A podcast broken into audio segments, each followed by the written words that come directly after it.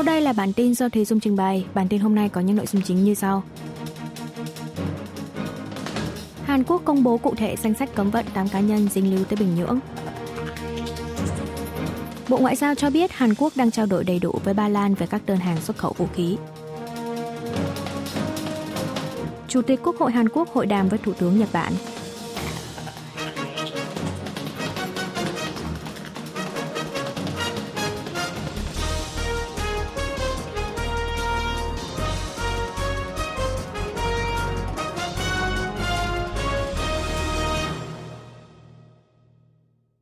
Hàn Quốc công bố cụ thể danh sách cấm vận 8 cá nhân dính líu tới Bình Nhưỡng. Nhằm đáp trả vụ Bắc Triều Tiên phóng tên lửa đạn đạo xuyên lục địa ICBM vào ngày 18 tháng 12, Bộ Ngoại giao Hàn Quốc cùng ngày đã công bố cấm vận thêm 8 cá nhân đóng vai trò huy động nguồn tiền phát triển vũ khí cho miền Bắc. Theo danh sách cụ thể được Bộ Ngoại giao công bố vào ngày 27 tháng 12, đứng đầu danh sách này là ông Ri Chang Ho, Tổng cục trưởng Tổng cục Trinh sát miền Bắc, cơ quan đứng sau điều khiển các tổ chức tin tặc của nước này như Kimsuki, Lazarus, Andariel, dính líu tới các vụ tấn công mạng trái phép để kiếm ngoại tệ cũng như đánh cắp công nghệ. Tiếp theo là Tổng Giám đốc công ty Beijing New Technology. Ông này từng đại diện cho công ty thương mại phát triển khoáng sản Triều Tiên, doanh nghiệp xuất khẩu vũ khí của miền Bắc, đang nằm trong danh sách cấm vận của Hội đồng Bảo an Liên Hợp Quốc từ năm 2009 do giao dịch các mặt hàng liên quan tới vũ khí. Nhân vật thứ ba là cựu bí thư Đại sứ quán Bắc Triều Tiên tại Trung Quốc Yun Chol, bị cho là dính líu tới giao dịch lithium-6, nguyên liệu trọng tâm trong phát triển vũ khí hạt nhân và bom hydro, mặt hàng bị cấm phân phối cho Bắc Triều Tiên theo lệnh cấm vận của Hội đồng Bảo an.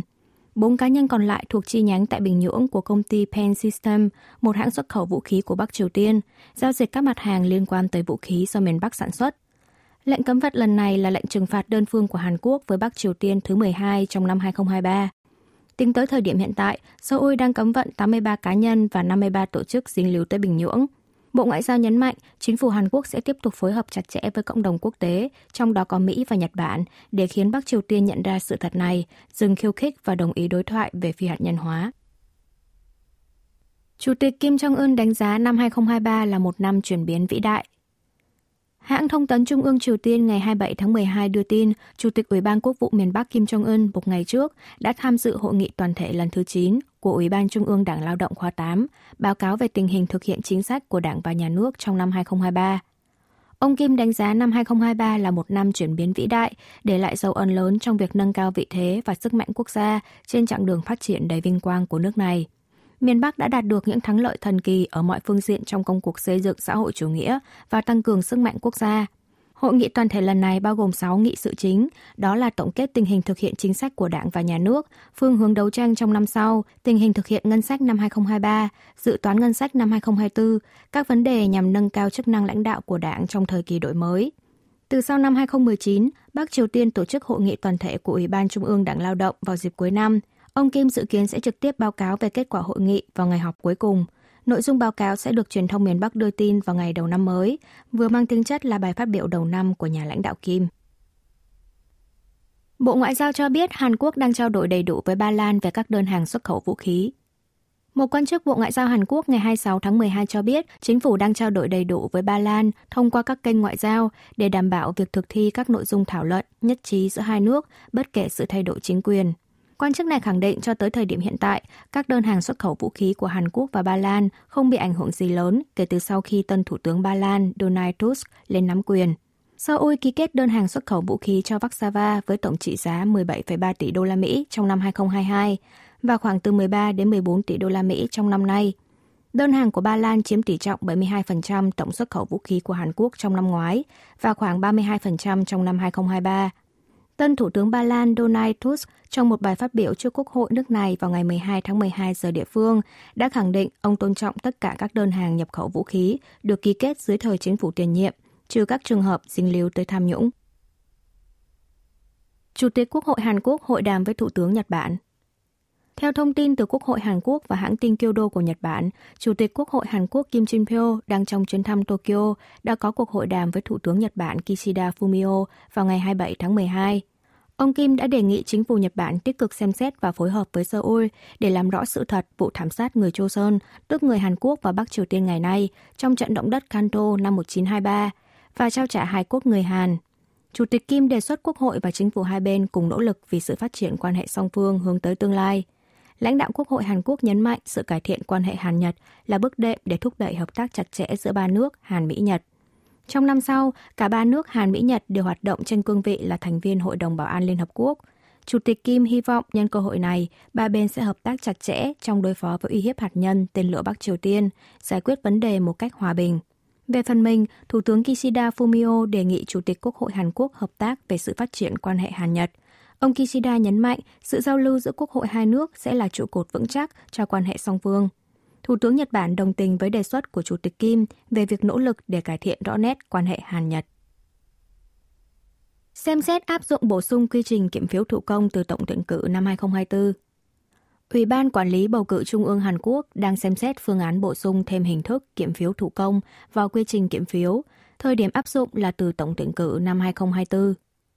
Cho tới nay, công tác kiểm phiếu được thực hiện theo quy trình là sàng lọc phiếu có hiệu lực bằng máy phân loại phiếu. Phiếu đã được phân loại xong sẽ được đưa vào máy tính kết quả. Trong quá trình máy tính toán kết quả thì nhân viên kiểm phiếu tiến hành kiểm tra bằng mắt thường. Tuy nhiên, Ủy ban Quản lý Bầu cử Trung ương đang xem xét bổ sung thêm quy trình nhân viên kiểm phiếu tiến hành kiểm tra thủ công từng lá phiếu ở công đoạn giữa thao tác của hai máy. Điều này nhằm mục đích nâng cao tính tin cậy và minh bạch của công tác kiểm phiếu. Trong một phát biểu ngày 14 tháng 12, nghị sĩ Yu Sang Bom thuộc Đảng Sức mạnh Quốc dân chỉ ra rằng trong thời gian qua, có nhiều ý kiến nghi ngờ lá phiếu sau khi được sàng lọc bằng máy phân loại được đưa ngay tới máy tính kết quả trên thực tế, các giám sát viên không thể kiểm tra những lá phiếu đó có được đóng dấu của Ủy ban Quản lý Bầu cử Trung ương hay không. Ủy ban Quản lý Bầu cử Trung ương khẳng định tính xác thực của máy phân loại phiếu đã được chứng minh qua nhiều vụ kiện tụng khác nhau trong thời gian qua. Tuy nhiên, xét tới thực trạng là vẫn còn nhiều ý kiến nghi ngờ trong dư luận nên Ủy ban đang xem xét bổ sung thêm quy trình kiểm phiếu thủ công. Ngoài ra, Ủy ban này cũng được cho là đang cân nhắc phương án chỉ trao quyền tiếp cận hòm phiếu và lá phiếu cho công chức. Ông Lee Chun-sok xin ra khỏi Đảng Sức mạnh Quốc dân, tuyên bố lập đảng mới. Cựu Chủ tịch Đảng Sức mạnh Quốc dân Lee Chun-sok ngày 27 tháng 12 đã mở buổi họp báo tuyên bố ra khỏi đảng cầm quyền, thành lập đảng mới. Ông Y tuyên bố từ bỏ mọi tài sản chính trị của bản thân suốt 12 năm làm chính trị. Lựa chọn của ông ngày hôm nay không phải là vì sự đối xử, ký ức đau buồn của đảng gây ra với bản thân mình. Ông quyết định ngẩng cao đầu và nhìn về tương lai – Cựu chủ tịch Y chỉ ra rằng đã hai năm sau cuộc bầu cử tổng thống, nhưng sự đối đầu cực đoan, sự hung hăng chỉ chăm chăm hạ gục đối phương lại là ngôn ngữ chung của chính giới. Cựu lãnh đạo đảng cầm quyền kêu gọi chính giới dừng chĩa mũi gươm vào nhau. Ông Y Chun Sok tuyên bố sẽ thành lập đảng mới để đối diện với khủng hoảng, đưa ra ý kiến một cách thẳng thắn. Ông này cũng kêu gọi cử tri đầu tư cho đảng mới, khẳng định đây sẽ là một cổ phiếu đảm bảo khả năng sinh lời lớn nhất trong tương lai. Seoul siết chặt chế độ kiểm soát toàn diện với hàng xuất khẩu sang Nga. Từ ngày 26 tháng 12 đến ngày 15 tháng 1 năm sau, Bộ Công nghiệp Thương mại và Tài nguyên Hàn Quốc đang công báo về dự thảo sửa đổi hướng dẫn xuất nhập khẩu vật tư chiến lược lần thứ 33, trong đó bổ sung thêm 682 mặt hàng thuộc diện kiểm soát toàn diện, nhằm phối hợp với cộng đồng quốc tế kiểm soát xuất khẩu sang Nga. Kiểm soát toàn diện là một chế độ trong đó doanh nghiệp đều muốn xuất khẩu một mặt hàng, dù không phải là vật tư chiến lược được chỉ định trong hệ thống kiểm soát xuất khẩu quốc tế, nhưng có khả năng cao bị sử dụng vào mục đích quân sự thì phải xin chính phủ cấp phép. Với hướng dẫn mới, tổng số mặt hàng kiểm soát toàn diện của Seoul tăng lên thành 1.159 mặt hàng. Trong số này có các mặt hàng nhiều khả năng bị sử dụng vào mục đích quân sự, như máy móc xây dựng hạng nặng, pin thứ cấp, phụ tùng máy bay. Hướng dẫn mới cũng siết chặt kiểm soát xuất khẩu xe ô tô, nếu ô tô trên 2.000 xi lanh thì thuộc đối tượng bị cấm xuất khẩu. Bộ Công nghiệp sẽ tiến hành thu thập ý kiến trong thời gian đăng công báo, dự kiến bắt đầu áp dụng hướng dẫn mới từ đầu năm sau. Nam diễn viên Lee Son Kyun được phát hiện tử vong trong xe ô tô riêng. Vào lúc 10 giờ 30 phút sáng ngày 27 tháng 12, cảnh sát Hàn Quốc phát hiện nam diễn viên Lee Son Kyun đã tử vong trong xe ô tô đỗ tại một công viên thuộc quận Chongno, Seoul. Bên trong xe có để than tổ ong.